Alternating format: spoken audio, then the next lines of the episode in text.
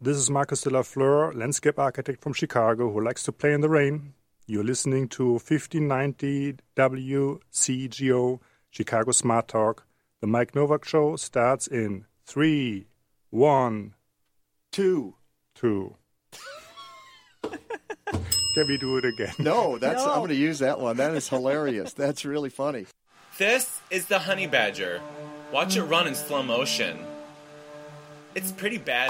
Look, it runs all over the place. Whoa, watch out, says that bird. Ew, it's got a snake. Oh, it's chasing a jackal. Oh my gosh. Oh, the honey badgers are just crazy. The honey badger has been referred to by the Guinness Book of World Records as the most fearless animal in all of the animal kingdom. It really doesn't give a sh. If it's hungry, it's hungry. Ew, what's that in its mouth? Oh, it's got a cobra. Oh, it runs backwards. Now watch this. Look, a snake's up in the tree. Honey badger don't care. Honey badger don't give a shit. It just takes what it wants. Whenever it's hungry, it just ew, and it eats snakes. Oh my god, watch it dig. Look at that digging. The honey badger is really pretty bad. They have no regard for any other animal whatsoever. Look, and it's just grunting and ew, eating snakes. Ew, what's that, a mouse? Oh, that's nasty. Oh, they're so nasty. It's the Mike Novak Show with Peggy Malecki. Green, gardening, and environment radio. Flavored with a dash of humor. Welcome to intelligent, irreverent talk about plants and the planet they grow on. Your questions, comments, and participation are always welcome at 877 711 5611. Good planets are hard to find. Temperate zones and tropic climes. True currents and thriving seas. Wind blowing through breathing trees. Strong ozone and safe sunshine. Well, good planets are hard to find. Good planets. This week's show is brought to you by Happy Leaf LED Grow Lights, USA made with a five year warranty. Jumpstart your plants with better light. And by Sitka Salmon Shares, bringing responsible and sustainable wild Alaskan seafood direct to your door. Good planets are And here they are Peggy Malecki and Mike Novak.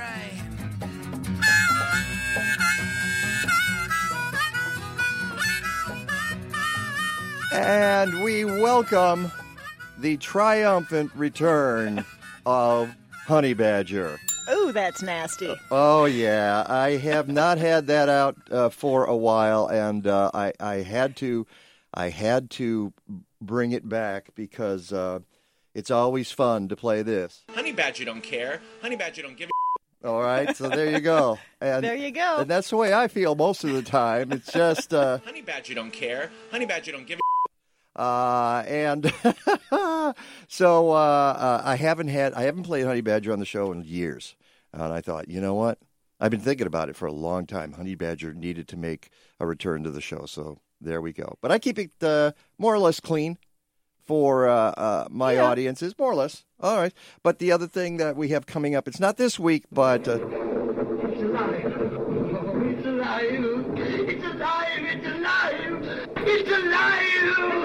Alive. In the name of God. Now I know what it feels like to be God. the lights are flickering in the studio I don't already. Know, I don't know what's going on here. Okay. Welcome to the Mike Novak Show with Peggy Malecki. Uh, you know, it's just uh, everything just keeps running into each other and bumping into each other. All the stuff we do and all the stuff we're Mm-hmm. running around doing. I mean, this past week is a perfect example. We will talk a little bit later in the show about a couple of events we were at. We were at the Impact Conference uh, for the ILCA uh, and interviewed a bunch of people Oh, yeah. On Facebook Live, um, horticulturists about various things going on, including, well, we had Marcus de la Fleur, who was on the show here, but we interviewed him again. And again, Thomas Rainer, who was on the show, and interviewed him again at Am- Impact, but we uh, interviewed other people as well, talking about all kinds of things in the sustainable horticulture world. And then two days later, we were at the Open Lands Luncheon. The Open Lands Luncheon, where we mingled with you know a thousand of our favorite uh, horticultural friends. I mean, it's it's at the Hilton in downtown Chicago. So we all had to get cleaned up for it. uh, yeah, more or less. We all had to get cleaned up. You, you know, uh, we could have checked for dirt under the fingernails because uh, environmental types almost always have dirt under their fingernails. But um, that was a fabulous, uh, fabulous event, a great lunch, and wonderful talk. I don't have her name right in front of me. You've got the program right there. You know, I was looking for my. Oh, I thought about looking for my program, but of course, Dr. Ingrid Indy Burke uh, from the Yale School of Forestry and Environmental Studies. Uh, she's an ecosystem ecologist and biochemist. And so you know you're doing a good job when you can get a thousand people who already know this stuff to go, oh, when you do a talk. Because she was showing char- charts and graphs. I think the most am- amazing thing she said, and correct me if I'm wrong, and I don't know if it struck you the same way. She said in the next 30 years, we're going to build uh, as much infrastructure in the United States as we have in our entire history. Yeah, it was it was an alarming number. It Yeah, just it wa- scary of how can that happen, and it was new cities too. Right. That's what she's talking about. New city. We will build as much city in the next 30 years as we have since the beginning of our yeah, yeah. wow. history in this country. Wow. We'll get to more of that in the second hour. So, uh, lots going on today. Uh, we're going to start off with, well, it's, you know, it was a little chilly out Yeah. there this morning. So, I'm thinking about bulbs, getting bulbs in the ground. We're going to bring in our friend Dan Kosta from Vern Goers Greenhouse in Hinsdale. Uh, he's a bulb expert, so get your questions and comments ready. You're always welcome to call 877 711 5611. Uh, Then we bring in uh, P.J. Miller from Happy Leaf LED, wonderful sponsor of the Mike Novak Show. She's going to tell you how to use it and about her appearance coming up at McHenry County College Green Living Fest. All on the Mike Novak Show with Peggy Malecki. We'll be right back.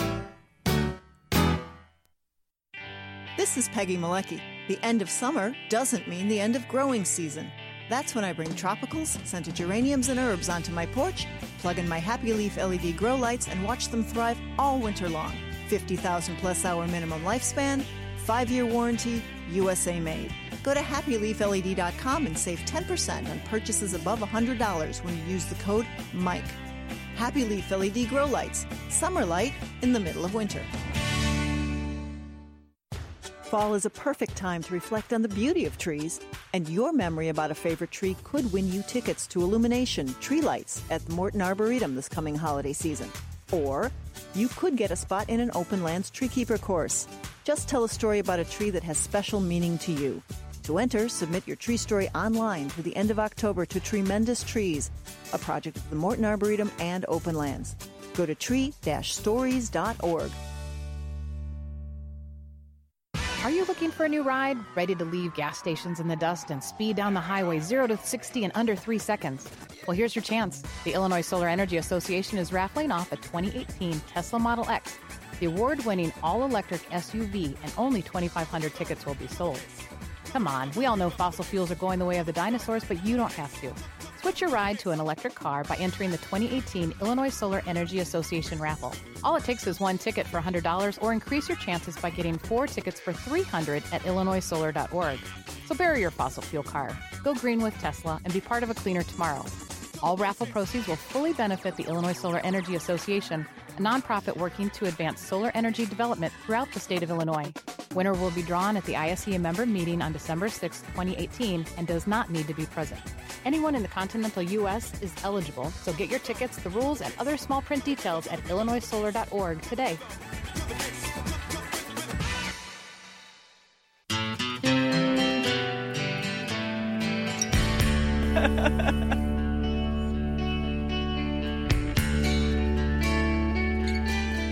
What are you laughing about? Oh, I was just watching the video of you dancing. Oh, it must have been on tape delay. yes. Yeah, it just a slight delay.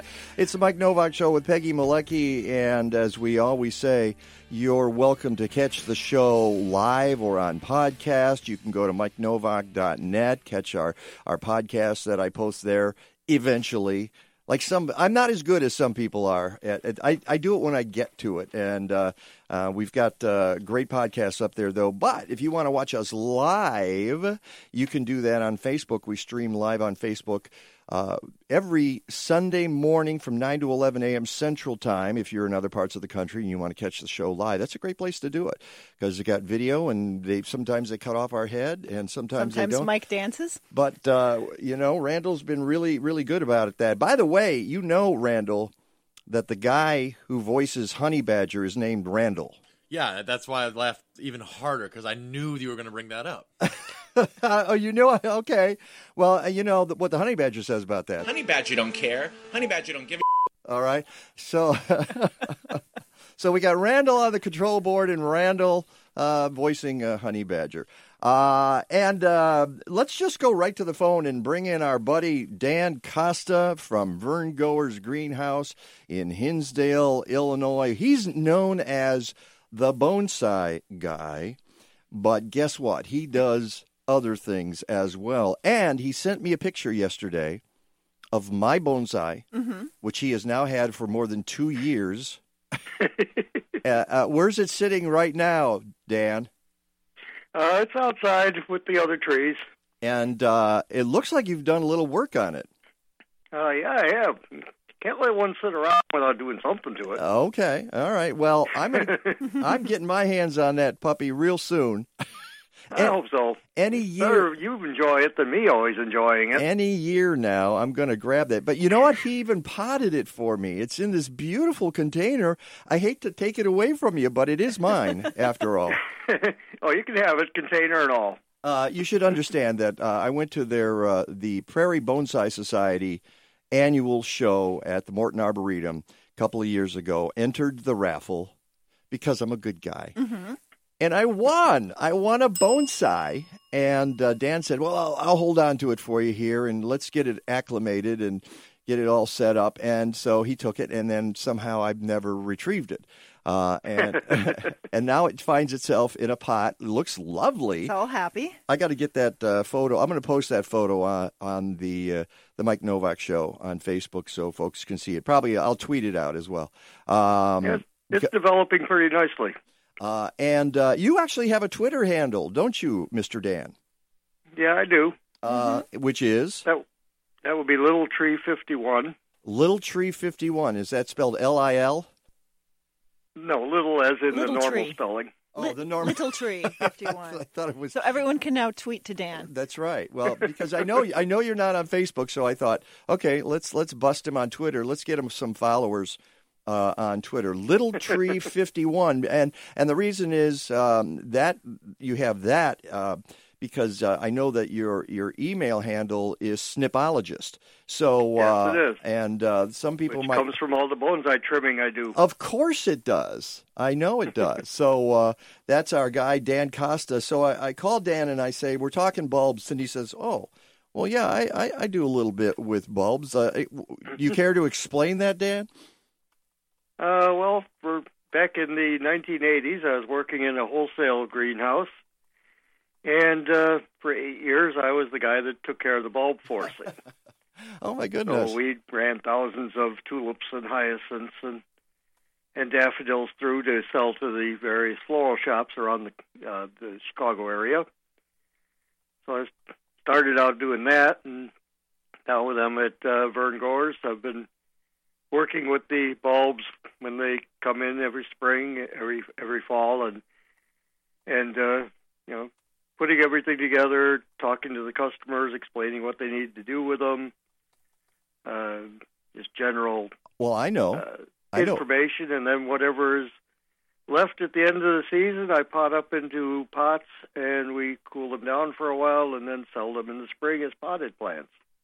Well, you say people ask what to do. I know what to do. You dig a hole and you throw the bulbs and you cover it up, and then you come back in the spring, basically. Pretty much. Isn't that? I mean, Except it- you got to know how deep to dig the hole, and Well, yeah, and there's a few other minor things, but let's be realistic here. Uh, I think people who don't garden see bulbs come up in the spring and they think it's magic.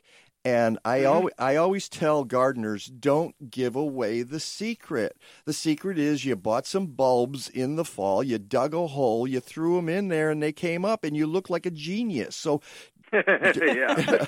Don't bust us, It- okay?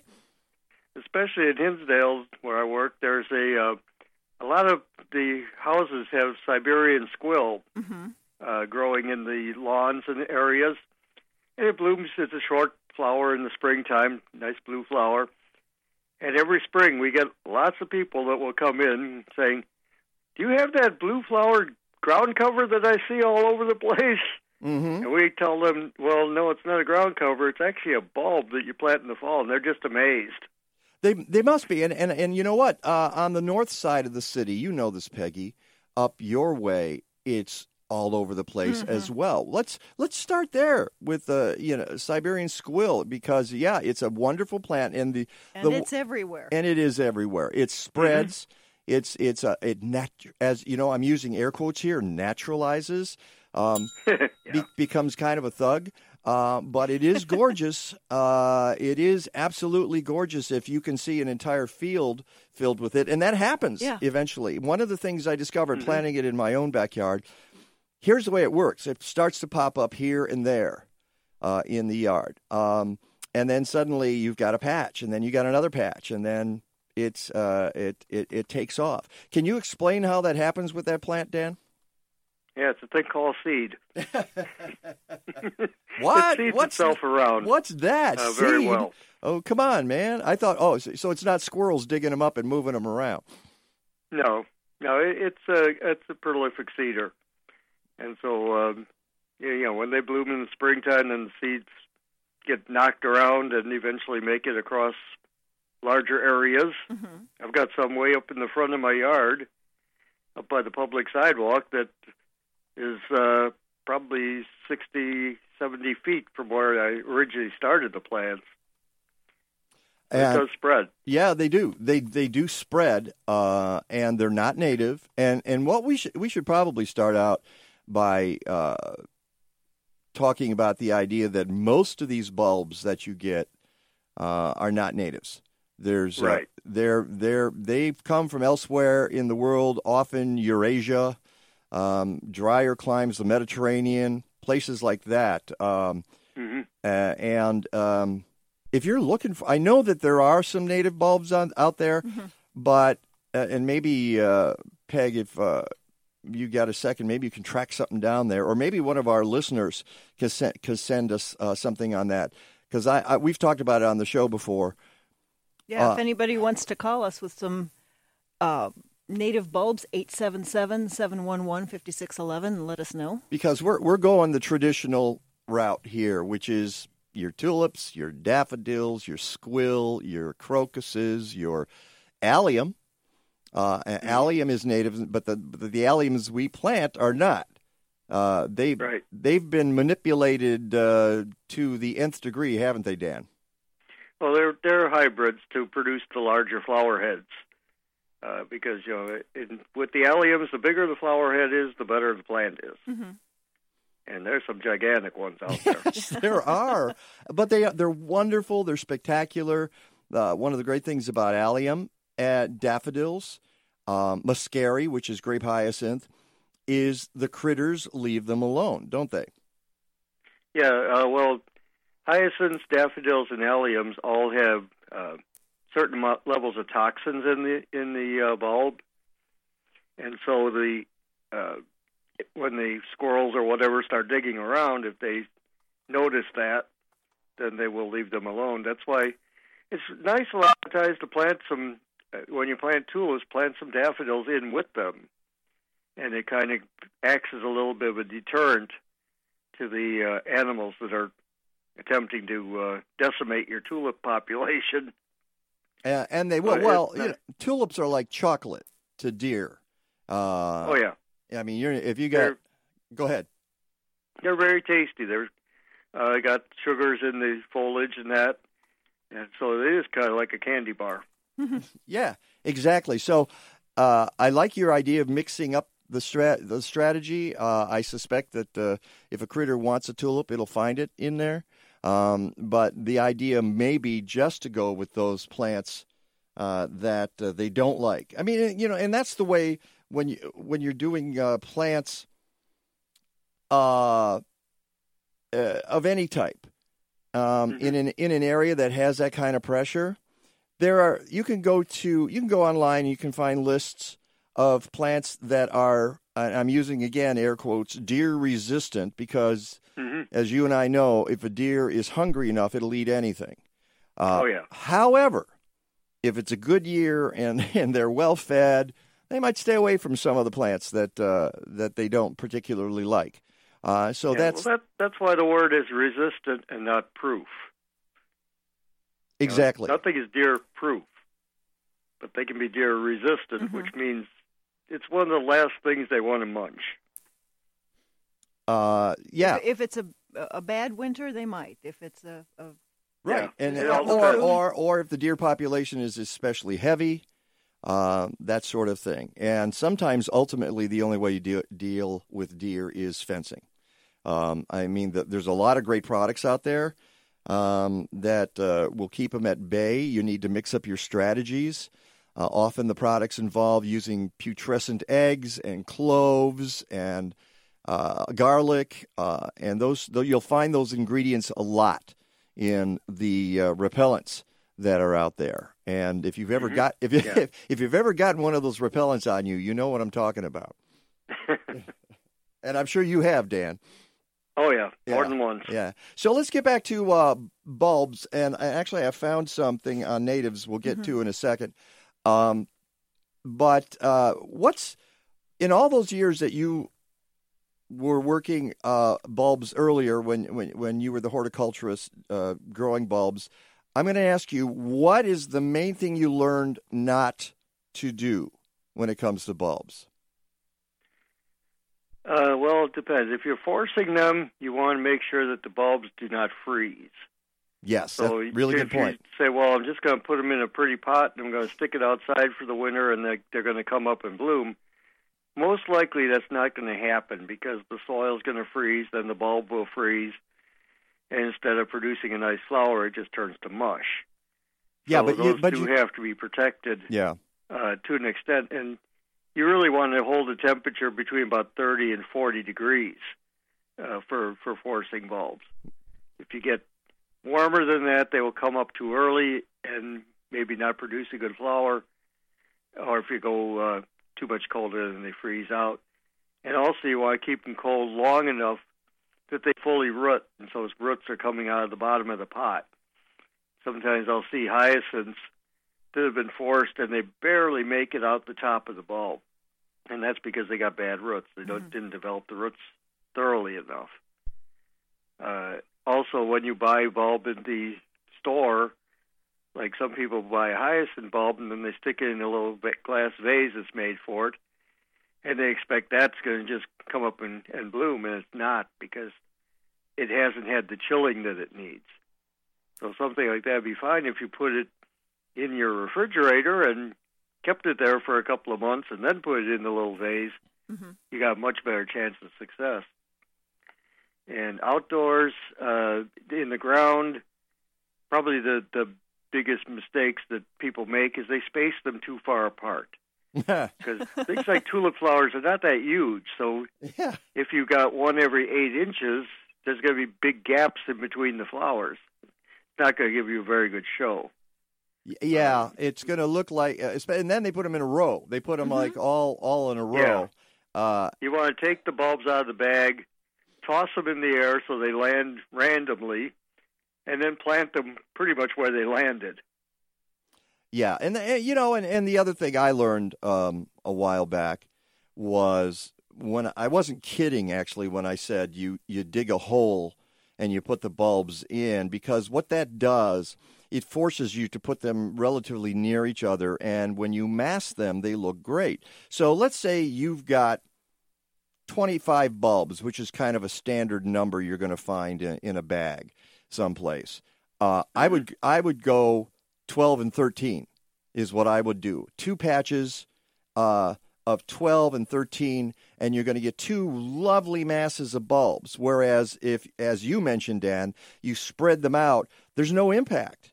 It doesn't. Yeah, it- you lose. It it lose lose like they're everything. dying out. when you have one or two. Yeah, well, yeah, and as Dan said, there's just too much Yeah. space. There's there's no design Right. to it. So you, you you really want to have that impact. Yeah, you need the color and the mass. Uh, so that's that's one of the tips I learned uh, the hard way because I used to go in, dig them in one at a time, separate. I Mm-hmm. Well, went, it is easier for the chipmunks to just get each one that way. Uh, yeah, if they're in a row, they just go right down the row. Uh, okay, so uh, we're going to break here in a second, Dan. Uh, I'll let you know when we need to do that. So we started with massing them, um, and uh, you mentioned the depth, and it's that's also important because I think a lot of folks don't realize just how deep six inches is. Yeah, it depends on the size of the bulb. Yeah, Generally, we go two to three times the dimension of the bulb. So if your bulb is two inches in diameter, it goes down about six inches deep. right. And uh, a small bulb like a crocus, that only goes down about an inch. Exactly. And uh, you take a ruler if you don't know how deep it is. All right, we're going to continue talking bulbs with Dan Kosta. We'll be right back. It's the Mike Novak Show with Peggy Malecki.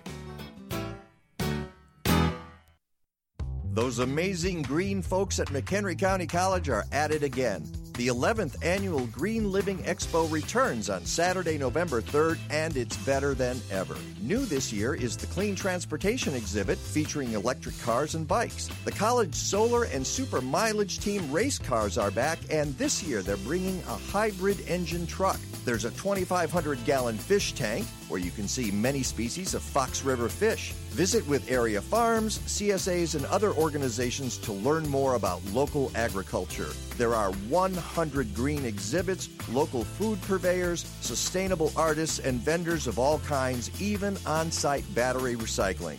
The Green Living Expo is free and open to the public. Peggy and I will be there. Come and join us. McHenry County College, Saturday, November 3rd from 10 a.m. to 3 p.m. Go to mchenry.edu slash green expo. Have you ever walked into a hair salon and been overwhelmed by the smell of chemicals? Well, that's never going to happen at Organic Roots Eco Salon. They use only the safest, most natural, professional hair products available to make sure you get great color results that last and won't harm the environment or you. Their salon products and services are free from ammonia, formaldehyde, and other toxins typically found in hair color, perms, and keratin smoothing treatments. Organic Roots also offers a complete menu of safe straightening treatments, including the non toxic Magic Sleek and Cezanne keratin smoothing products that let you shampoo the same day. They even repurpose hair clippings, recycle product containers, and use LED lighting. Now that's green. Walk into 21st century hair care for women and men at Organic Roots Eco Salon, 3417 Dempster in Skokie. Book your appointment at organicrootsecosalon.com or call 847 423 2653. Health and beauty. You no longer have to sacrifice one for the other.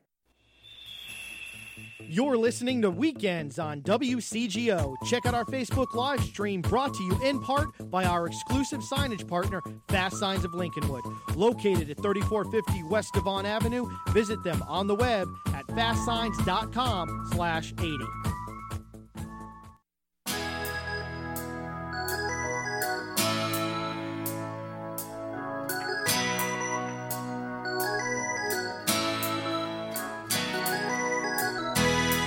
Welcome back to the Mike Novak Show with Peggy Malecki. It is the fall. Uh, I walked out this morning and now we didn't have a freeze. I didn't have a freeze. A lot of people have had freezes already and frost and so forth. I'm not even sure we had a frost. I didn't see frost uh, when I was leaving, but uh, I could see some plants collapsing. And uh, so we're, at, we're at that point. And we have Dan Kosta on the phone who is uh, a horticulturist at Vern Goers greenhouse in Hinsdale, Illinois. And uh, what's the website there, Dan? VernGoersGreenhouse.com. Don't lean into your phone. Don't don't don't beep the phone at us. All right. Vern Growers Okay. Green, VernGrowersGreenhouse.com. Uh, pretty Yes. simple. Um, and that takes us to the, the first question coming back here. We're we're in uh, mid to late October as uh, we do this show. Uh, there's still time to get your bulbs in the ground. Oh yeah. Now is a good time to plant because the ground is getting cooler and and so they can root in, and it won't. Uh, it'll be cold enough that they won't want to sprout and try to come up right away. Yeah, there's a. It's. Uh, I found a very interesting article uh, when I was researching this um, at a website called Garden Myths, and this guy I've seen other stuff he's written, and I, and I like what he does. Uh, and he wrote an article about spring bulbs. When is the best time to plant? He makes the argument that the earlier you get them in the ground, the the better the root system. Uh, and his argument is that the plant's not going to bloom on you. You don't have to worry that it's going to uh, get so far advanced that it's going to uh, bloom and then you lose the bloom for the spring. And his argument is that the bigger the root system, the better the plant. Uh, have you uh, what? What's your experience with that, Dan? Well, sometimes if you do plant them too early, they do start to come up. Uh, I've seen it happen on occasion. Yeah, but but there's a difference between. Will call up and they'll say that their tulip or something is starting to break the ground. You know, because bulbs go on sale usually around the first of September, and sometimes people will buy it and they say, "Well, I better just plant it right right away while I got a time and it's warm out." And they stick them in the ground and the thing starts to root and then it starts to actually grow. right, right. But the point I was So going to make. I don't believe in planting them too early. Yeah, well, okay. Uh, his point is that it's not going to bloom. It might pop above the ground, and as we all know, we see we see these bulbs pop above the ground in February, and then they sit there sometimes for two months before they actually finish the process and bloom. And I and I get the feeling that that's what he's saying is that better that you you encourage the roots. I'm just saying I'm just telling you what this guy says. And if folks want to read the article, go to my website mikenowak.net. Uh, and it's called Spring Bulbs When is the Best Time to Plant. I also have some bulb information from Illinois Extension, from Better Homes and Gardens, from Michigan State University. You can uh, take a look at uh, uh, all of those articles if you want to, to, if you're new to this, if you're a novice, to figure it out, uh, and if you're not a novice, to refresh yourself on these. So, at any rate, that's the point, though, uh, as we started, is that right now there's still plenty of time to get stuff in the ground. Yeah, there is one bulb that does come up always in the in the fall, and that's the muscari or grape hyacinth, Yeah. and it will produce foliage in the fall, but that's normal for that plant. And that's actually a, And uh, one thing nice about muscari doing that is it's a good marker plant. Yeah. If you put some muscari in where you have a bunch of bulbs, then you when you buy more bulbs, you'll know that you already got stuff planted in that area because you'll see the foliage coming up. Yeah, that's why I like it. Uh, when when I see the muscari, I go two things. Well, it's fall because here comes the muscari foliage, and also, oh yeah, that's where that muscari is. And if you plant o- and if you plant other bulbs around it, then you get a sense of where they are too. So Yeah, that's a good thing. Uh, so we've talked depth, we've talked time, uh, time of the year. We've talked uh, well i- in picking a bulb. Obviously, you want something that's large and firm, right? Yeah, yeah, you want a good solid bulb. They shouldn't be soft or mushy or break apart. Yeah. Uh, and uh, you know, a lot as a lot of us know, if say for instance you're you're getting uh, daffodils, um, when you buy a daffodil bulb, especially if you're picking them out one at a time, if there's a a, a, a bulbil or a bulblet, however whatever phrase you use that's attached to it, that's probably going to bloom too. So you got a sep- you've got a separate one, but they'll only charge you for one if they're attached, which is- Right. so it's like a bonus. So you can look for those Well- as well, right? Yeah, that that's called double nose bulbs, and it's basically, like you say, it's two bulbs attached together. And once they get to that stage, the bulb is quite mature, and it's really going to perform very Mhm. well. These uh, single bulbs are often a little bit younger, and so that they will they will probably produce a flower, but they won't be as profuse for a couple of years. So if you have a bulb that's got the bulblets, should you separate those and plant the bulblets separately or just put them all in the same hole? I I tend to leave them together because uh, one will feed off of the other. The Mhm. the younger bulb will feed off of the older bulb, and so it will mature better. It doesn't have to struggle on its own. So I, I always leave them together. Okay. What if you have some older bulbs? How can you tell if they're still viable? What? Well, what do you mean in the So- ground? no, no. If you Like have older ones you bulbs didn't that you plant last one- year? ones you didn't plant, or ones even from from a um, a nursery or or um, s- something somebody Well, buys that they're kind of questionable. stored warm, like over 50 degrees over the course of the wintertime, like in a bag or something, Mhm. most likely is going to dry out. Uh, they can only hold out for so long because really they're adapted to living in moist in in the soil. And so when they're in a bag, they're not protected by the soil anymore, so they start losing moisture. Mhm. And then they can either dry up or they can actually start to rot. Uh, so usually the bulbs that are kept that don't get planted in the fall are not very good to, uh, candidates to plant in the spring. Yeah, we talked about this a couple of weeks ago about bulbs that get left over in the garage or wherever or the basement. Uh, and folks will say, "Well, what should I do? Wait till the you know I missed the, this season. Should I wait till next season?" And our answer was no. Get them in some soil right away, because even if they Mhm. even if they don't bloom this year, they'll get some nourishment, uh, and perhaps next year you'll get a result. Yeah, well, like if it's January and you discover a bag of bulbs that you didn't plant, one thing you can do is just put them in a pot with some potting soil. And uh, if you have like a second refrigerator or something, you can just stick it in there. Mhm. And you're basically doing forcing. Right. Uh, if the bulb is strong enough, it it will even bloom for you. If not, it'll at least produce foliage, and then you can give it good light and watering and talk nice to it, and hopefully it'll be fine to plant uh, once the weather warms up outside. Uh, what about uh, fertilization? Now, one of the things about bulbs that's really cool is that when you buy a bulb, it's a plant ready to go. It's in its own. Oh, yeah. It's in its own container. It has all the energy it needs. It just needs some roots, and then you, it's it's going to do its thing. Uh, but after that, it needs to recharge its batteries. So, what is it? you- what do you? What kind of fertilizers do you like for that? Well, there is a, a formulation that is called bulb food, which is a dry uh, ingredients, and you just uh, put it in the bottom where you dig your hole for the bulb. Put a little bit in the bottom of the hole, kind of scatter it around in there, and then plant your bulbs right on top of it, and that works out real nice. You can also use bone meal. Uh, bone meal takes about six months to break down in the soil, so if you put it in in the fall, by the time the plants come up, uh, start growing in the spring, it'll be broken down and it'll be available uh, to the plant roots. Mm-hmm. Just that the bulb food is available a little easier. Uh, but either one is fine. Once they're up and growing uh, and past uh, the flowering stage, if you give them a high phosphorus fertilizer, uh, that will help to strengthen and produce the uh, bulbs, uh, the flowers for the following year. Well, if you So you do, don't want to cut your bulbs down right as soon as they get done blooming. Right. You're, you're really going to destroy them. Yeah, you need to leave the foliage up because they're they're getting energy, photosynthesis, and storing it in, in the bulb for next year. But uh, uh, getting back to the fertilizer, you you mentioned there are two things. Several years ago, I, I read some stuff about bone meal that said maybe bone meal isn't all it's cracked up to be.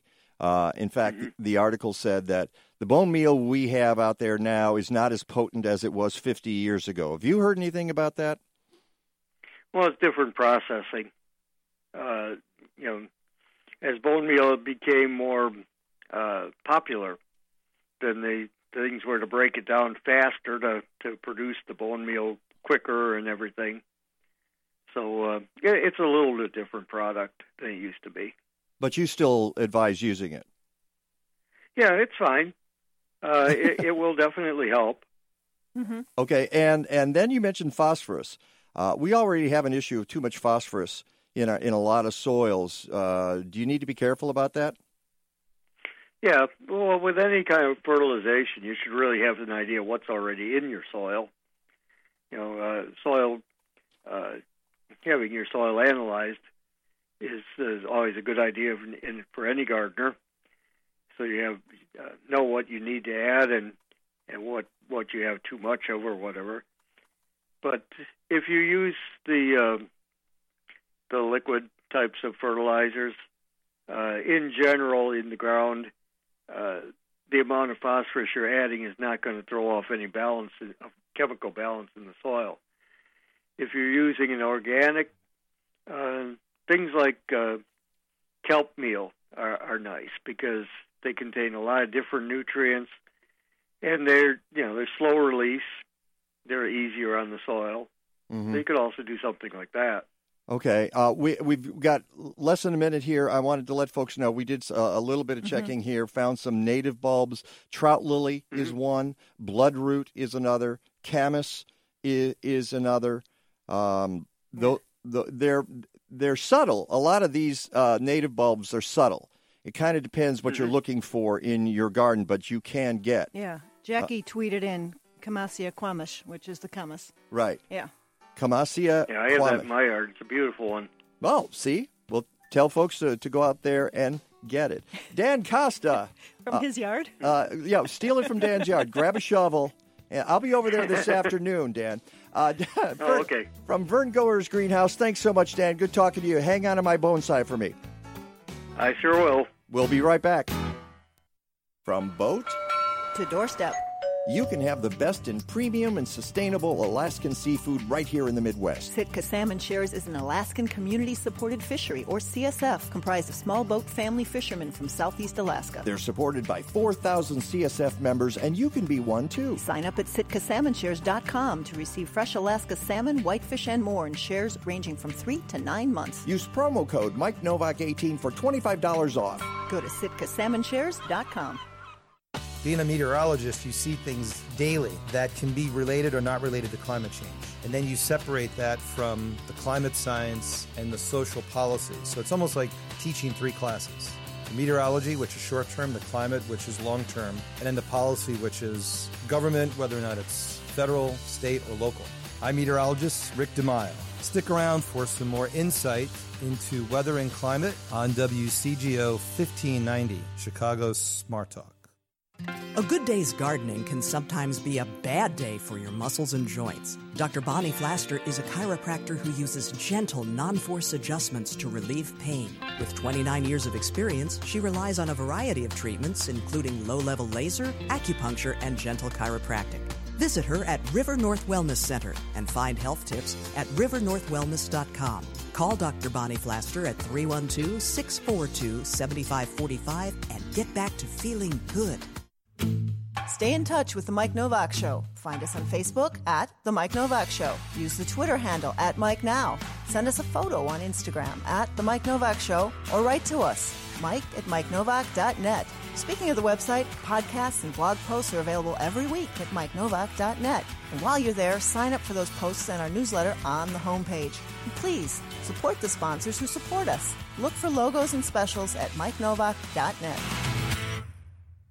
This is Your Talk. One of the few true originals of our time. On 1590 WCGO, Evanston, Chicago.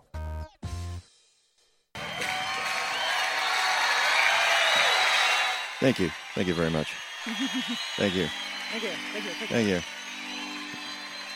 Play some music here for us. Play play us in, as they say in the radio world. You better get going quick because I need to move on. Okay, maybe that's all we get. All right, that's it, huh?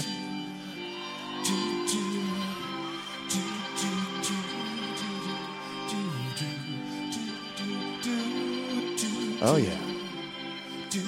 Put your hands in the air and then on the radio.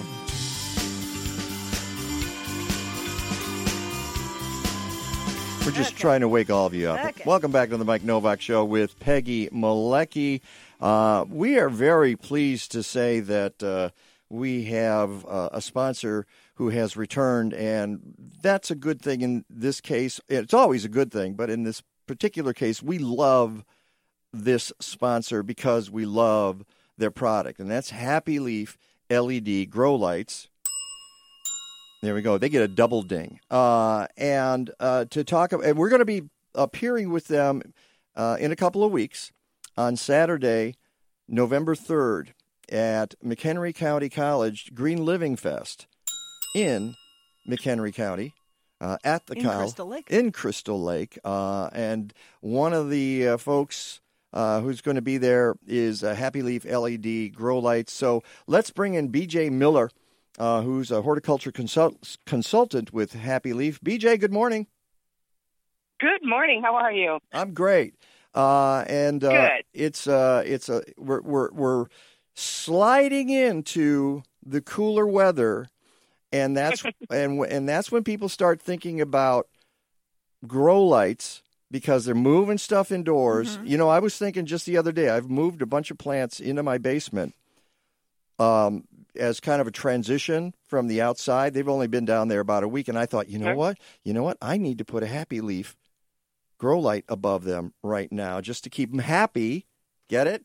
Okay. Uh, wh- That's uh, an, uh, you know, I have a succulent collection bigger than my uh, basement can even hold. So I bring them all in, thanks to my patient husband. And uh, man, I put them under these lights. I usually it usually takes me about a month to get them looking good again in the spring. I've put them under these lights, and they look phenomenal when I pull them back out in the spring. And my basement's pretty cool. So well, it's really all about the light. It, it is about the light, and I, my basement's not cool. My basement's kind of dank and, and ugly, but still, if, if I put a uh, put them under a grow light down there, what I can be assured of is that they're getting some light. It's gonna, you know, it's warm enough for them, so they'll be fine down there. So uh, then I don't have to worry as much, and then I can figure out when I can get them upstairs as soon as I make room for them. Um, let, let's Right. let's back up just a second, BJ. Tell me about your background and how'd you get involved with Happy Leaf?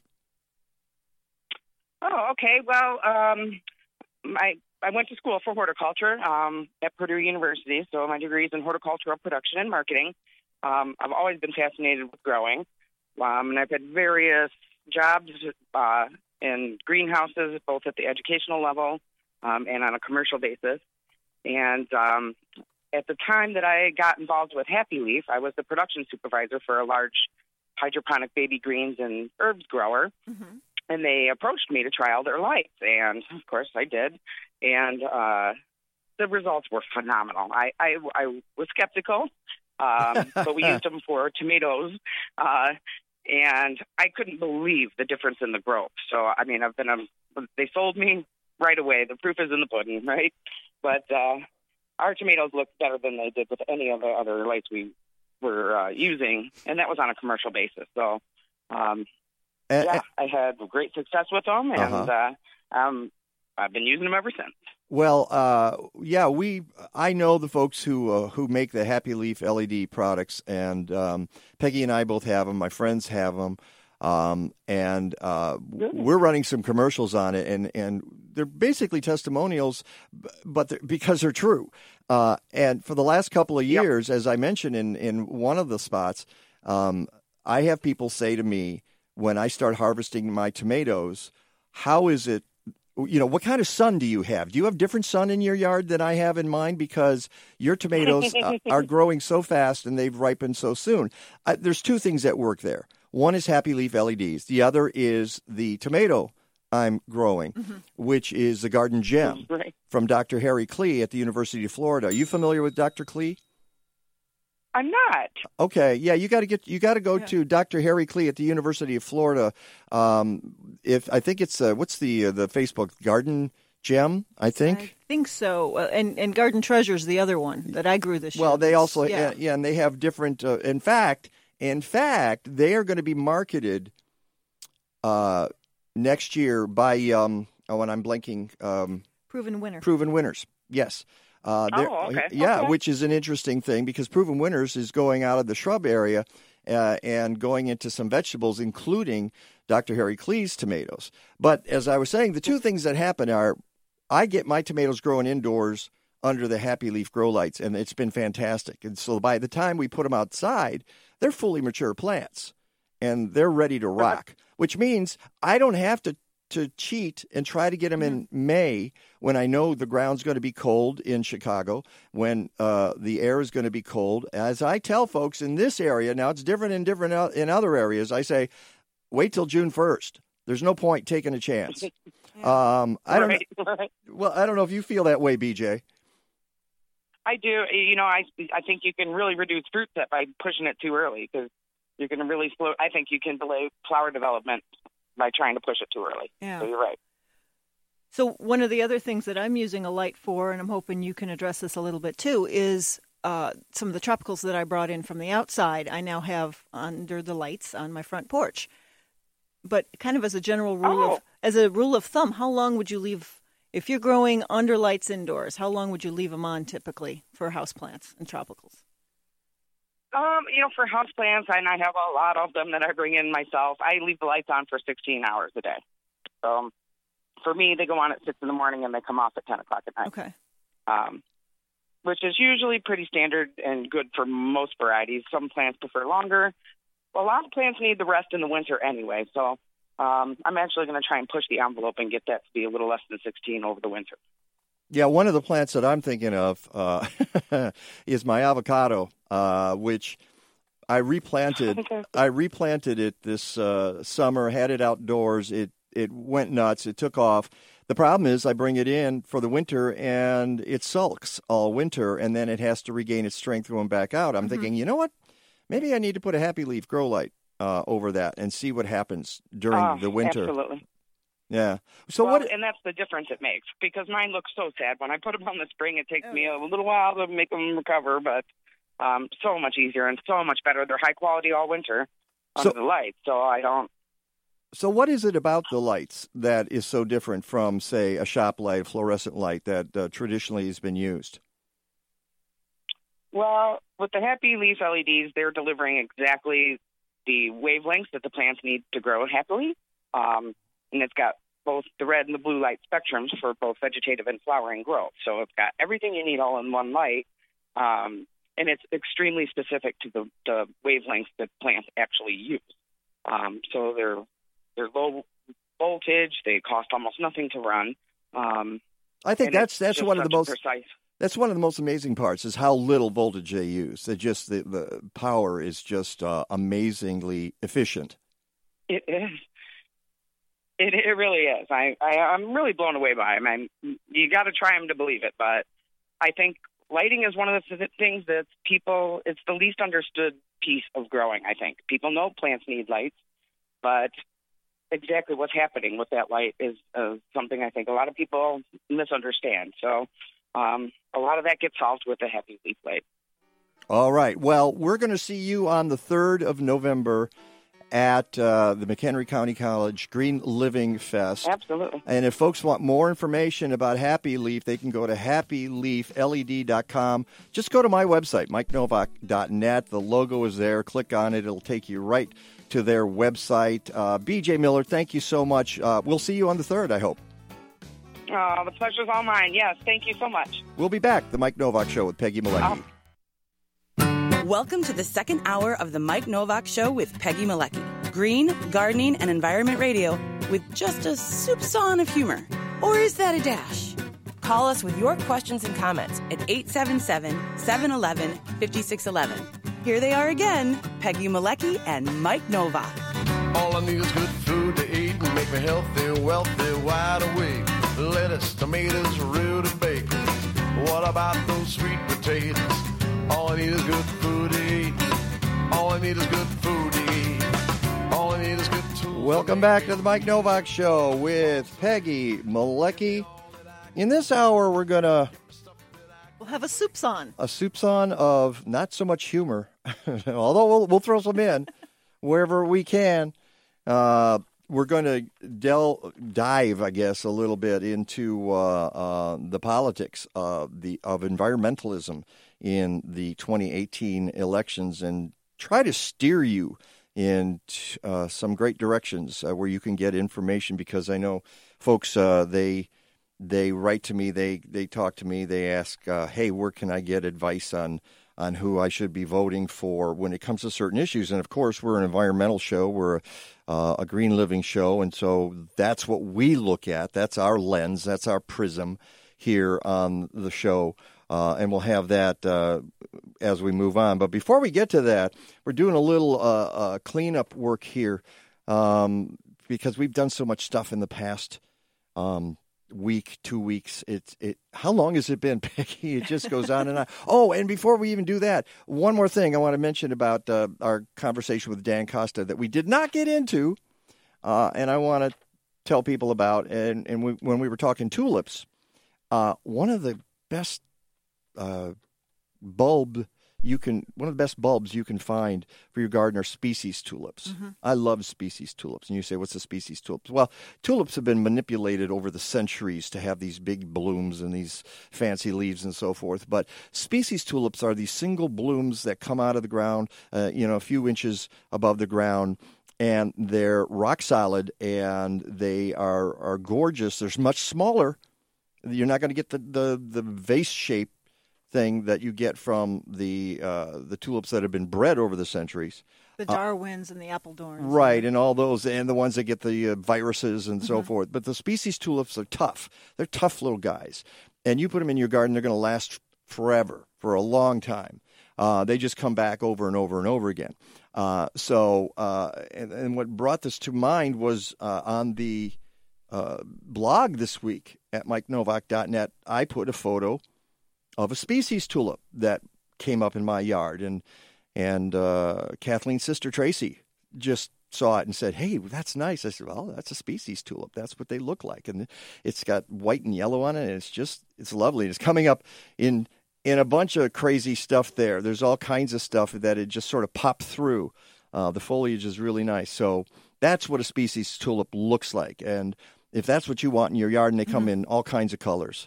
I've, Uh, I've got a lily flowering tulip that's a gorgeous red, and the leaves are kind of thin and curly.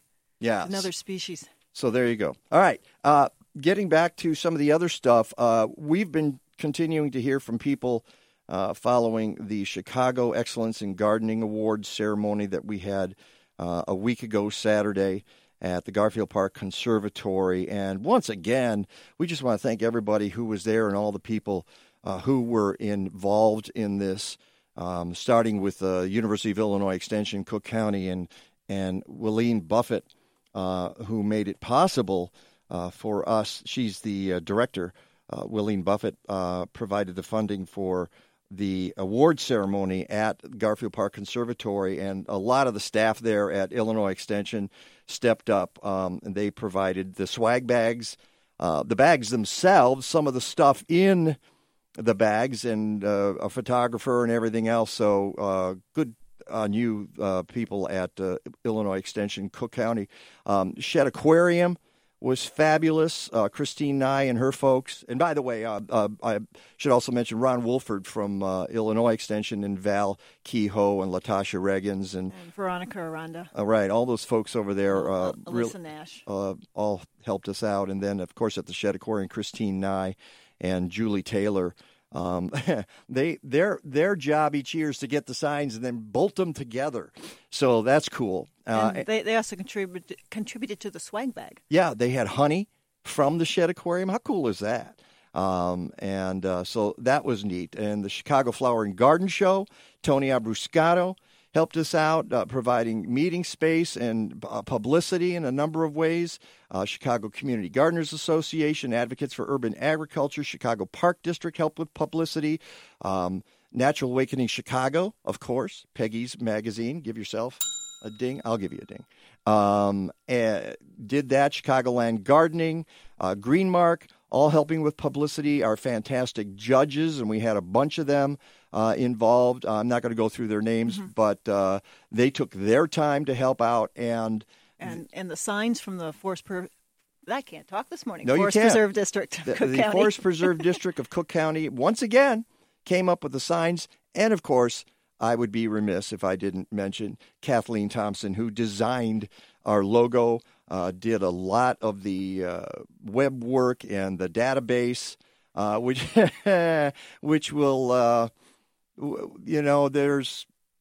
Well, we'll figure. We're, we're, going to make it work even better next year. Let's put it that way. You, those of you who do databases know what you're dealing with. It's it's hard work keeping up. So to and, all, all the and if we missed anyone, we apologize. well, if thank we you. missed anyone, Tell go, us. go to chicagogardeningawards.org slash sponsors. You can also go to Chicago Gardening Awards uh, slash 2018 awards and see the awards. All of the winners are listed there with some photos uh, you should check it out. Yeah. Thank you to everyone who entered. You bet. All right, it's the Mike Nowak Show with Peggy Malecki. We'll talk elections when we come back.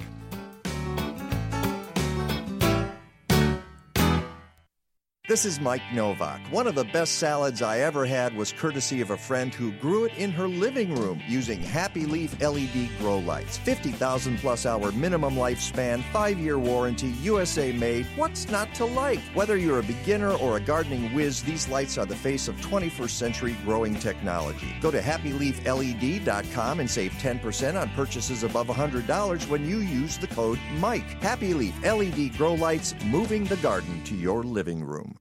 DNR Services Unlimited has been serving the north and northwest suburbs since 1992. They can take care of those little problems that never get done. They perform complete bathroom, basement, and kitchen remodels, and if you're looking for a complete home makeover, they can handle that too. Visit their website at restorethenorthshore.com or give them a call at 847 998 1687. That's restorethenorthshore.com or give them a call at 847 998 1687. It'll be easy to find someone cheaper, but a lot harder to find someone better. The 11th annual Green Living Expo returns to McHenry County College on Saturday, November 3rd, and we hope you'll join us there. New this year is the Clean Transportation exhibit featuring electric cars and bikes. The college solar and super mileage team race cars are back, and this year they're bringing a hybrid engine truck. The expo also features a 2,500 gallon fish tank where you can see many species of Fox River fish. Visit with area farms, CSAs, and other organizations to learn about local agriculture. And of course, there's 100 green exhibits, local food purveyors, sustainable artists, and vendors of all kinds. There'll even be on site battery recycling. Did I mention that the Green Living Expo is free and open to the public? Mike and I will be there, and you should join us. McHenry County College, Saturday, November 3rd from 10 a.m. to 3 p.m. Go to mchenry.edu slash green expo or contact the MCC Office of Sustainability at 815 479 7765. You're listening to Weekends on WCGO. Check out our Facebook live stream brought to you in part by our exclusive signage partner, Fast Signs of Lincolnwood. Located at 3450 West Devon Avenue, visit them on the web at fastsigns.com slash 80.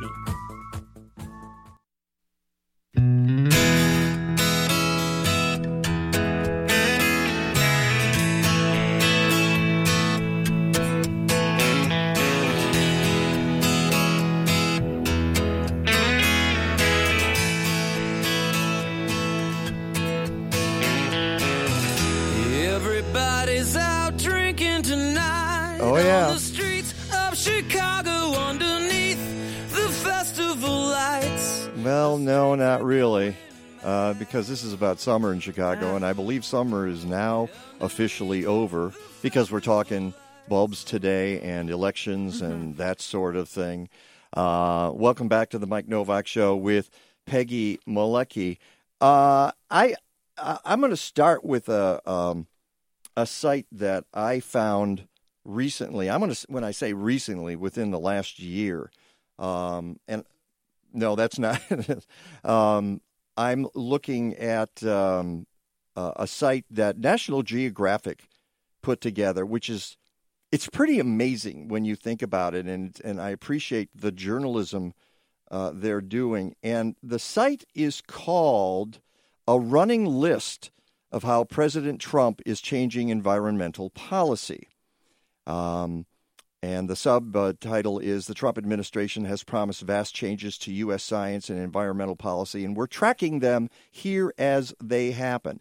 And that's what they've done. National Geographic just goes on and on, and it goes all the way back to 2016. And every few days, or every day, depending on how often a story comes out, they write about it. So if you It's like a blog. It's just a running list. it's a blog. You're right. A running list of things that uh, has happened under this administration. And on my website, I call it the good, the bad, and the ugly, and the weird. and the weird. There's some really weird stuff in here, too. Now, if you look at it, and you can find that link at mikenowak.net, go to M I K E N O W A K. Some really surprising things up here too. Yeah, that's why I said good, bad, ugly, and weird. Uh, you know, for instance, and I'm just going to start with the latest post Uh, some of you might have known about this. Some of you might not have known about this. U.S. pushes to end children's climate change suit. A week before the start of a trial in a case brought by 21 children who sued the U.S. government for its role in causing climate change, the government is moving aggressively to end the case after failing to convince the Supreme Court to end the case in July. The Justice Department returned to the court this week to ask for a second time that the suit be blocked. Solicitor General Noel Francisco, in a new 38 page filing, asked the justices again to intervene and end this profoundly misguided suit.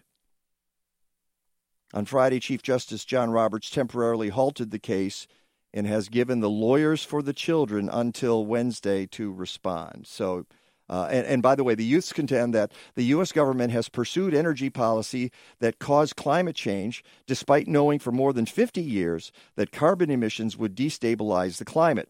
They argue the failure to protect future generations from the effects of climate change violate their generation's constitutional right to a climate system capable of sustaining human life. So that's that's the latest. That was posted October 19th. Mm-hmm. Okay, that's two days ago. Uh, and just some of the, uh, and, and, and, and I said, there's some good, surprisingly. The one posted October 12th, President Trump signs bill to clean up ocean plastics. Uh, uh, they write President Trump called out other nations, including China and Japan, for making our oceans into their landfills when he signed legislation last week to improve efforts to clean up plastic trash from the world's oceans. Um, he's pleased to put his signature on this important legislation. The law passed with bipartisan support amends the National Oce- Oceanic and Atmospheric Administration's Marine Debris Act and funds the program through 2022. Uh, now, the point about this is there's a lot of truth in this. As we've discussed on the show before, if you look at Adam Minter, who who um, uh, who writes the blog Shanghai Scrap, he says that, what did he say? 60, 70% of the plastic going into the oceans comes from Asia. Mm-hmm. That the United States basically, you know, we, we use a lot of plastic, folks. Let's, you know, don't don't uh, think we don't use it, but we're much better at figuring out what to do with it. Except that we used to send it to China, now China won't accept it. But still, it doesn't tend to end up in our oceans the way it does in other countries, specifically in Asia. Mm-hmm. In fact, some of those countries don't even have a proper trash pickup. Yeah, the in- infrastructure is totally different. Yeah. So we're, in terms of plastic in the oceans, really, we're not the problem. That says comparatively, the beaches of the United States are among the world's cleanest, except for Kamilo Beach in Hawaii, which is getting really? the plastic gyre. oh, because that's coming out of yeah. the Pacific Ocean. Yeah. So uh, it's a problem worldwide. We're not necessarily the worst, but uh, we can still help. Yeah. So we get that good note, then we get EPA to disband air pollution review panel. Right, which was the day before. so it just go. It's everything, and the one before. Uh, here's another good one: ban on mining near Yellowstone extended, and that was actually U.S. Interior Secretary Ryan Zinke. Um, and then a report.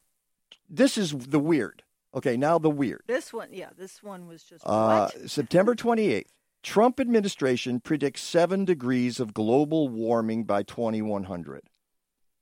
A Washington Post story highlights a startling footnote in a U.S. government agency report, a forecast that global carbon emissions will nearly double by 2100. Trump administration officials are using the dire forecast to support a rollback of Obama era fuel efficiency standards that would increase carbon, uh, U.S. carbon emissions.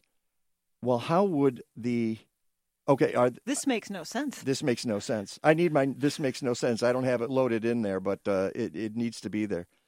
Uh, yeah, it's, it's basically being used as a justification to lower fuel economy standards. Yeah, like it's it, going to happen anyway. So, so uh, you know, uh, let's uh, get it while you can. You rich people, have at it because uh, we're screwed anyway. So To, to minimize this impact, quote, the report emphasizes that the rollback would increase global CO2 levels by, air quotes, just 0.65 parts per million from a baseline of 789.11 parts per million. So it's it's it's only going to do it this much. Yeah. And then before that, there's the headline EPA repeals Obama era methane rules. Uh, Trump era power. unveils plan to nullify federal rules on coal power plants. You know, most of it is bad news. Most of it's bad and ugly. Trump announces plan to weaken Obama era fuel economy rules. Endangered Species Act. Uh, it's not good. So when I look at this, what I what I get out of this is okay. We've seen what our Congress is doing in the last two years, in which, in terms of the environment, is basically zipola, zero. So this is my argument to say, I mean, all other issues aside, this is my argument to say, if you want to cast a vote, you got to cast it for somebody who believes in protecting our planet because none of the people who are in power, and we all know who's in power in Washington now, they don't care. Period. That's your choice. Uh, and that means you got to go out and vote for somebody who's going to defeat the, a Republican. Period. That because they're all they all suck up to the administration. Nobody's standing up to them. Nobody's saying, "Hey, but what about?" You never hear that. You don't hear that out of Washington. So on almost an objective level here, but it's not. I mean, I I care about the environment. And I care about um, saving the planet for future generations. We're not doing it right now. And the only way we're going to do it is if we make profound change right now. And if we don't, okay, then you look at that seven degrees by the end of the, this century. All right, Yeah. buy some ice cubes right now. It's gonna it's gonna get warm. Or even the 3.5. Any of them. Yeah, well, we're we're we can't even stay at 1.5. Um, that that would be a miracle. Two is going to happen, probably three, unless we do something right away.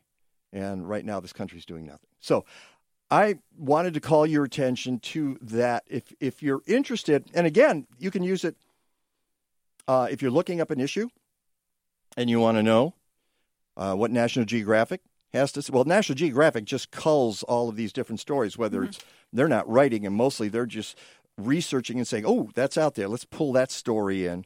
Just tracking. And they're tracking, yeah, all of all of the decisions made in D.C. Uh, this is one of those things when you uh, see something on Facebook and you go, well, that's not true. Well, here's a great place to go. I mean, you can always go to Snopes, Snopes.com, but you can go to this site and track down any particular story and see what they have to say about that. So that's, uh, again, it's a running list of how President Trump is changing environmental policy, and it's a project of National Geographic. Uh, and you can find that uh, link at my website, mikenowak.net. Uh, which takes us to the various groups now that are making endorsements. Now, some are not making endorsements. For instance, we I, I mentioned the Illinois Environmental Council, and oh, I need to say it like Bill Kurtis, environmental, and um, thank you. And we heard Bill's voiceover at the Openlands luncheon. I knew he was going to be. He's going to be there someplace. I can't get away from him. I knew. I knew Bill Kurtis was going to be there. He's like uh, he and uh, Monica Eng are my nemesis. His says says says Your, says your nemesis. my nemesis. Um, the Illinois Environmental Council uh, has a couple of things going on. One is their 2018 environmental scorecard. Now, this is not endorsements, to be clear. They cannot do that uh, because of uh, their mandate. Uh, but they look at various bits of legislation that have gone through Springfield, such as SB 3214 solar, solar pollinator certification, SB 2773 renewable financing, SB 0486 solar property tax standardization, food donation policy, urban agriculture areas, industrial hemp Socially We disadvantaged farmers. We haven't talked about hemp No, on this show. yet. We have to do that very soon. Taking a note. Write that down. I, I really want to talk about hemp. We are so backward when it comes to what could be a fantastic crop in America uh, and in Illinois. But at any rate, they look at these various policies and then they scored the legislators in Illinois in the House and the Senate on how they voted, and some of them have a hundred percent environmental ratings. Some have a 4% rating. Really? hmm Are you? Let me. Let me. Where? Where? Who's got a four percent? Oh, you're looking. Okay, there's the Senate voting record. Yeah. Um, I'm scrolling, scrolling, scrolling. Was it a Senate or a representative? I believe it was a representative. A representative. Oh, I'd have to find it. I was reading it last night going, really? Really, four percent. That's. Uh, I don't see it. Maybe you. Oh well. Anyway, they've they've got the House voting record. They've got the Senate voting record. So if you're Might have been on their website. when you're, you don't forget, folks, when you're going to the polls, we have state offices as well. It's not just about federal. Um, and it's important to know. I, I was surprised that my state senator has only a 75% record. Uh, and in 2017, he was uh, 100%. And it's because he's got three not voting, which they count as a no vote, which they should, because it affects how these uh, measures are scored. So, And and I take that back. It might have been in the League of Conservation Voters where I was seeing the. Yeah, I don't see any Yeah. fours here. So I take that back. so the lowest one I, I see here is a 50%.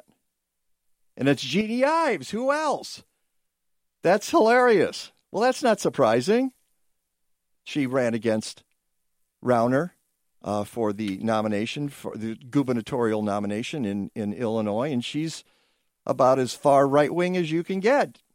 And it's just sad. You know, it, it is kind of sad to to to say that, you know, if you're if you're conservative, you don't care about the environment. I would love to say, you know, there are great conservatives who care about the environment. I don't see them anymore. They're, they don't. It's a. It's a. It's become It's so extinct. partisan. It doesn't. It just yeah. It doesn't make sense. So the environment benefits us all. So why are people? Why wouldn't a conservative care about the environment? I don't get that. Um, at any rate, uh, by the way, if you want to weigh in, 877 711 5611, we'll take a phone call. Be happy to talk to you. Uh, so we mentioned that. And the other thing that the IEC does, the Illinois Environmental Council, they have they have a, a, a list of recommendations on how the next Illinois governor, whoever that might be, can become an environmental exec- executive. They think that our next governor should commit Illinois to 100% renewable energy and join the U.S. Climate Alliance, enforce environmental laws and appoint qualified staff, provide opportunities for citizen input in approval of permits, hello, fracking, particularly in environmental justice communities, lead in reducing nutrient pollution in our waterways, hello, algae blooms, and plan to conserve and steward irreplaceable open spaces. Hello, that's not in Illinois. I was going to say hello, Bears Ears National Monument. All right, we've got more on this. Again, you can always call us. Write to us on Facebook. We've got that going as well. And on Twitter. 877 711 5611. And we'll come back. We've got the Sierra Club Voters Guide. We've got the League Conservation Voters. Uh, and even uh, Patagonia is getting into the act. It's the Mike Nowak Show with Peggy Malecki. We'll be right back. Did you know most farmers travel less than 10 miles to bring fresh food to farmers markets? In a Green Diva Minute, you'll learn more and be on your way to living a deeper shade of green. We all know that local food is fresher, healthier, and better for the environment. Here are a couple of more reasons to love your local farmers markets. Farmers get about 17.4 cents out of every dollar of food delivered to grocery stores, but they get 90 cents out of every dollar from farmers market sales. More than 50% of farmers markets now accept some type of voucher for food assistance programs. What's not to love? Find a farmers market near you by going to localharvest.org, eatwellguide.org, or the USDA Farmers Market Directory. I'm Green Diva Meg. Listen to over 500 Green Divas podcasts and learn lots of low stress ways to live a deeper shade of green at thegreendivas.com. Whether it's March, July, September, or December, if you're a gardener, any time of year is perfect for a subscription to Chicagoland Gardening Magazine. It's the garden magazine for our region and one of the best gardening magazines in the country. Every issue features spectacular photos, articles by noted horticultural authorities, nursery owners, state extension agents, master gardeners, and more. There are columns like Ask the Garden Pros, regional reports, what to do in the garden, and even my column on the inside back page of every issue. I make up stuff and they pay me for it. Go figure. Chicagoland Gardening Magazine, a publication of state by state gardening magazines, on newsstands everywhere. But go to ChicagolandGardening.com and get a subscription. If you're in other parts of the Midwest or the South, try one of the 21 magazines in those regions by going to statebystategardening.com or call 888 265 3600. 888 265 3600. This is Your Talk Do you read me? on 1590 WCGO, Evanston, Chicago. Come on, is anybody even out there?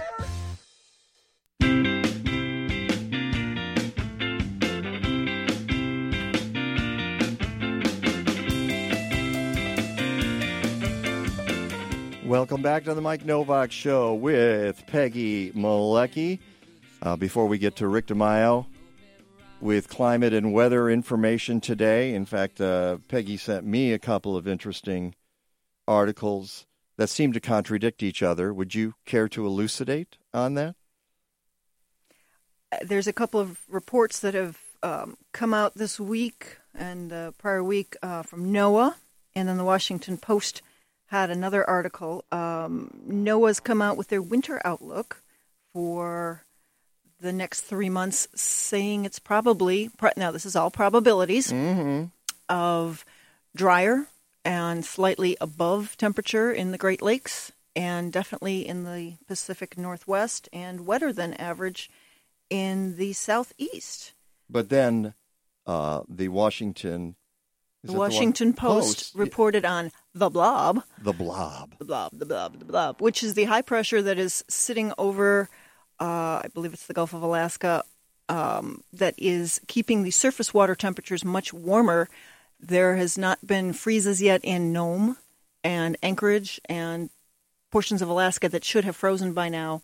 Um, and And that's pushing all that that is cold. pushing the cold down, and that could be a similar situation depending what happens with El Nino, which they're forecasting to maybe be weaker. How is that going to affect our weather? Polar vortex, things like that.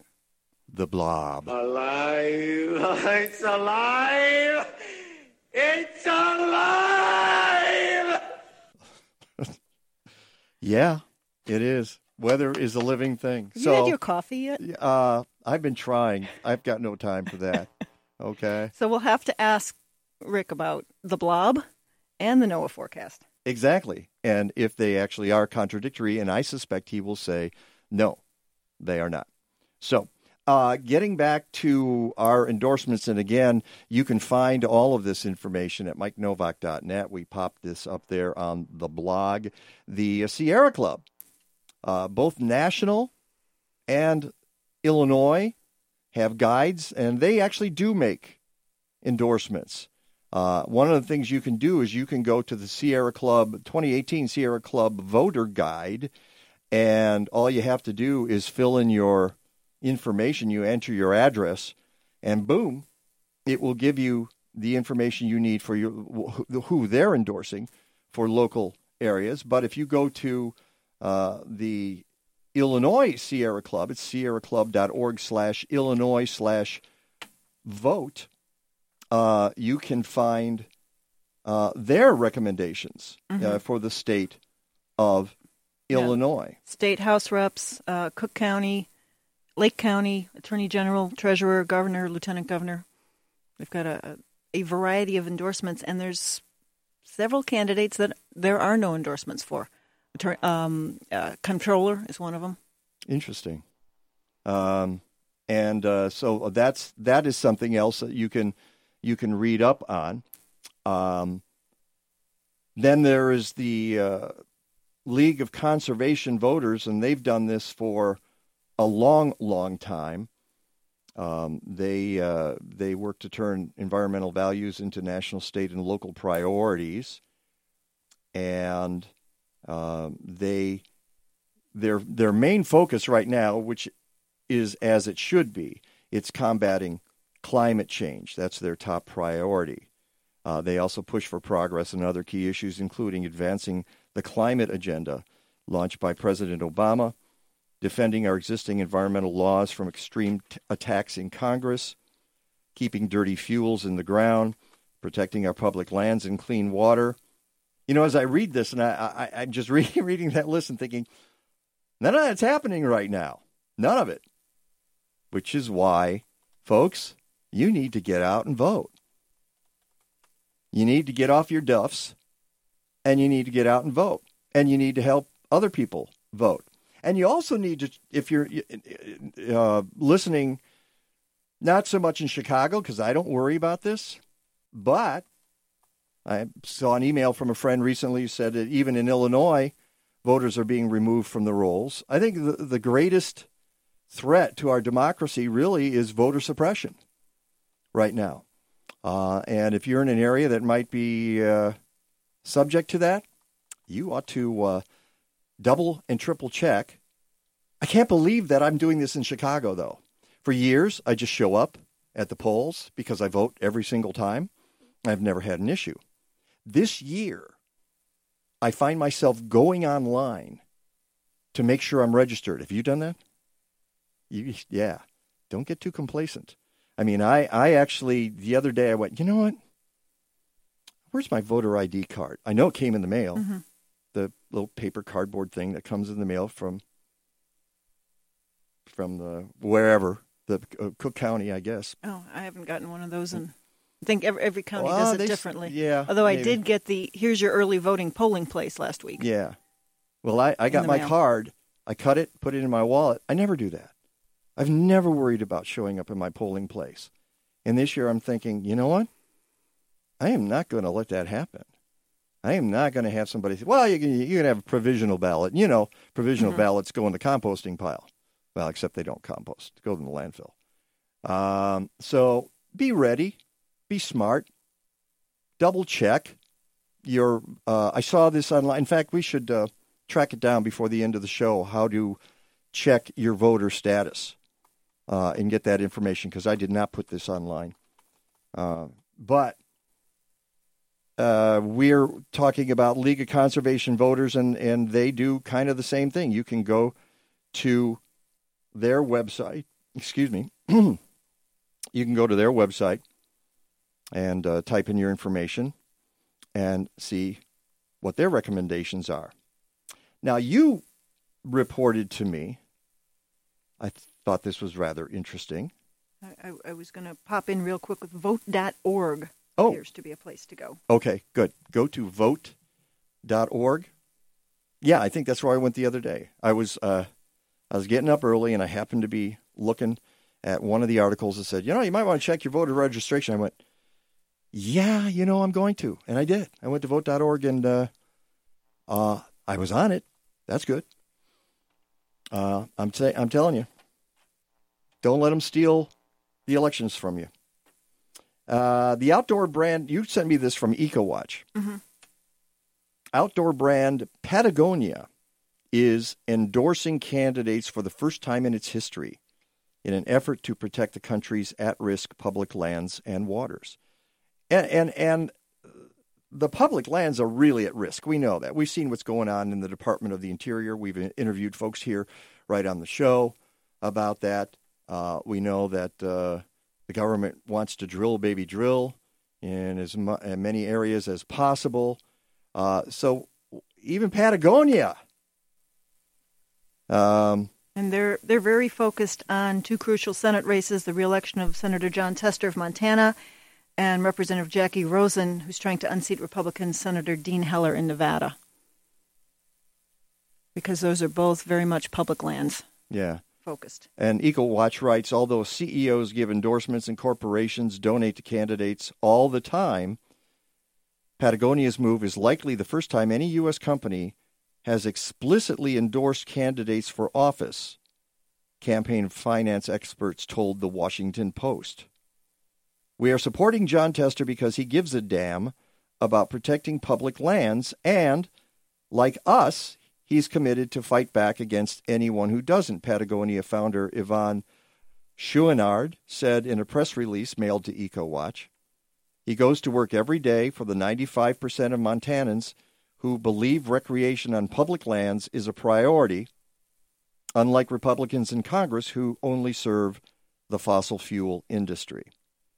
Uh, and uh, Patagonia CEO and president Rose Marcario was similarly enthusiastic about Rosen. She'll fight to protect Nevada's public lands and the vibrant outdoor industry that depends on them, Marcario said in a press release. Jackie has a strong record of defending the public lands in Congress and protecting our access to clean air and clean waters. So, good for you, Patagonia. I might have to go. Go mm-hmm. shop there. Get something out from Patagonia as a, a reward, or at least, you know, send them a, an email or go to their Mm-hmm. their Facebook page and say, "Wow, Or their Twitter. I'm sure glad you're doing this." So, what the Washington Post says is what Patagonia is doing is different for as much money as corporate interests have pumped into politics. After the Supreme Court's Citizen United decision in 2010, Patagonia's pair of endorsements may constitute the first time any corporation has explicitly endorsed a candidate for office, experts say. Mm-hmm. Yeah, and uh, um, uh, I hope more companies do that. Put their money where their mouths are. Um, so that's uh, that's how we lay it out here. Our our mission here, part of our mission on the show, is to protect our natural resources the best way we know how, and one of the best ways is to vote, to get out there and vote for the candidates who are going to do that. And uh, as I said before, if you're looking nationally, this current administration is not doing that. It's just not doing that. In fact, not only they, are they not doing, you know, that, that's damning with faint praise, isn't it? Uh, not only are they not doing it, they're they're actively and aggressively trying to exploit every square inch of America for the fossil fuel industry or for private gain. Period. Uh, and it has to be stopped. It just has to be stopped. And the uh, the best way to do that is in less than three weeks at the uh, at the polls. And if I can go back to something we said before the last break, commenting about open lands. Well, there's two local issues the Illiana Expressway Yes. and the Route 53 extension, Yeah. which are right close to home. And that, again, has a lot to do with what the priorities are. And when we talk open lands, we talk the organization openlands.org, but also the broader The, sense the of word open lands. lands, two words. And uh, we were talking to Randall about the Illiana Tollway because he, he comes that way and um, he, he gets it. I mean, he doesn't want to get stuck behind a truck on Route 30, as he said, but he also knows that it would irreparably harm the natural areas down that way, like Midewin National Tallgrass Prairie, where we broadcast from just a few weeks ago. So that's that that's got to be stopped, and the Route 30 expansion. And, and the Route, fi- Route 53, I'm sorry, which Route could affect 53 rather. the um, Hackamatack. Right, Hackmatack uh, uh, area and uh, Lake County, where you, you live. All right, Rick DiMaio coming up. We're going to ask him about, well, blobs when we come back. The Mike Nowak Show with Peggy Malecki. From boat to doorstep. You can have the best in premium and sustainable Alaskan seafood right here in the Midwest. Sitka Salmon Shares is an Alaskan community supported fishery, or CSF, comprised of small boat family fishermen from southeast Alaska. They're supported by 4,000 CSF members, and you can be one too. Sign up at SitkaSalmonShares.com to receive fresh Alaska salmon, whitefish, and more in shares ranging from three to nine months. Use promo code Mike Nowak 18 for $25 off. Go to SitkaSalmonShares.com. Fall is a perfect time to reflect on the beauty of trees, and your memory about a favorite tree could win you tickets to Illumination Tree Lights at the Morton Arboretum this coming holiday season. Or you could get a spot in an Openlands treekeeper course. Just tell a story about a tree that has special meaning to you. To enter, submit your tree story online through the end of October to Tremendous Trees, a project of the Morton Arboretum and Openlands.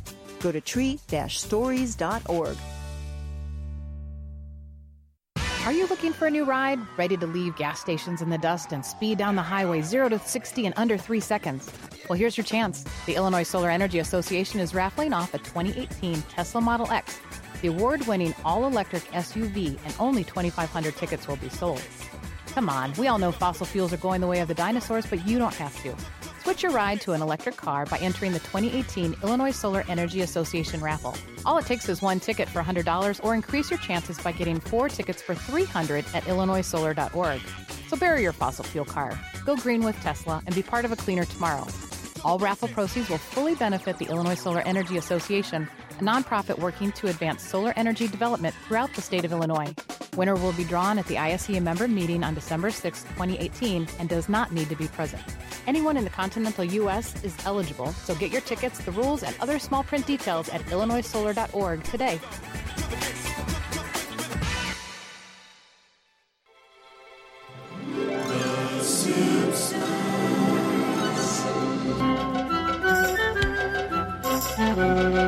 The Simpsons? You wanted something for Rick DiMaio, so we can in- introduce him as uh, Rick Simpson now here with weather and climate live. Hey, hey, Rick Simpson, how are you?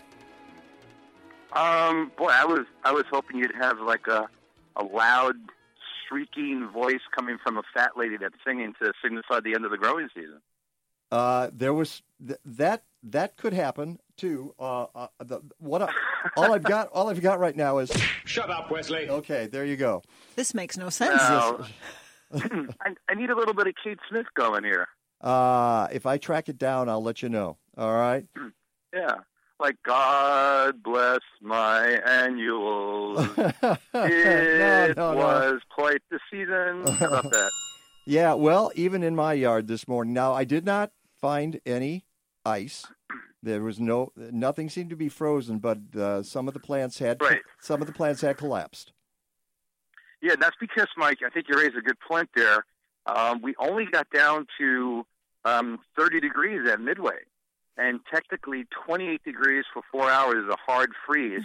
And when I was up at the um, College of Lake County on Friday, um, Waukegan got down to 26 degrees, which is basically a stone's throw from Grayslake and Gurnee there. Excuse me. You could definitely tell that everything that was in the ground uh, was basically frozen right through the core uh, of the stem. The, the basically the, the the top of the plant had that kind of dark green look. So I wouldn't be surprised if people had their impatiens still um, in the pots right up close to the house.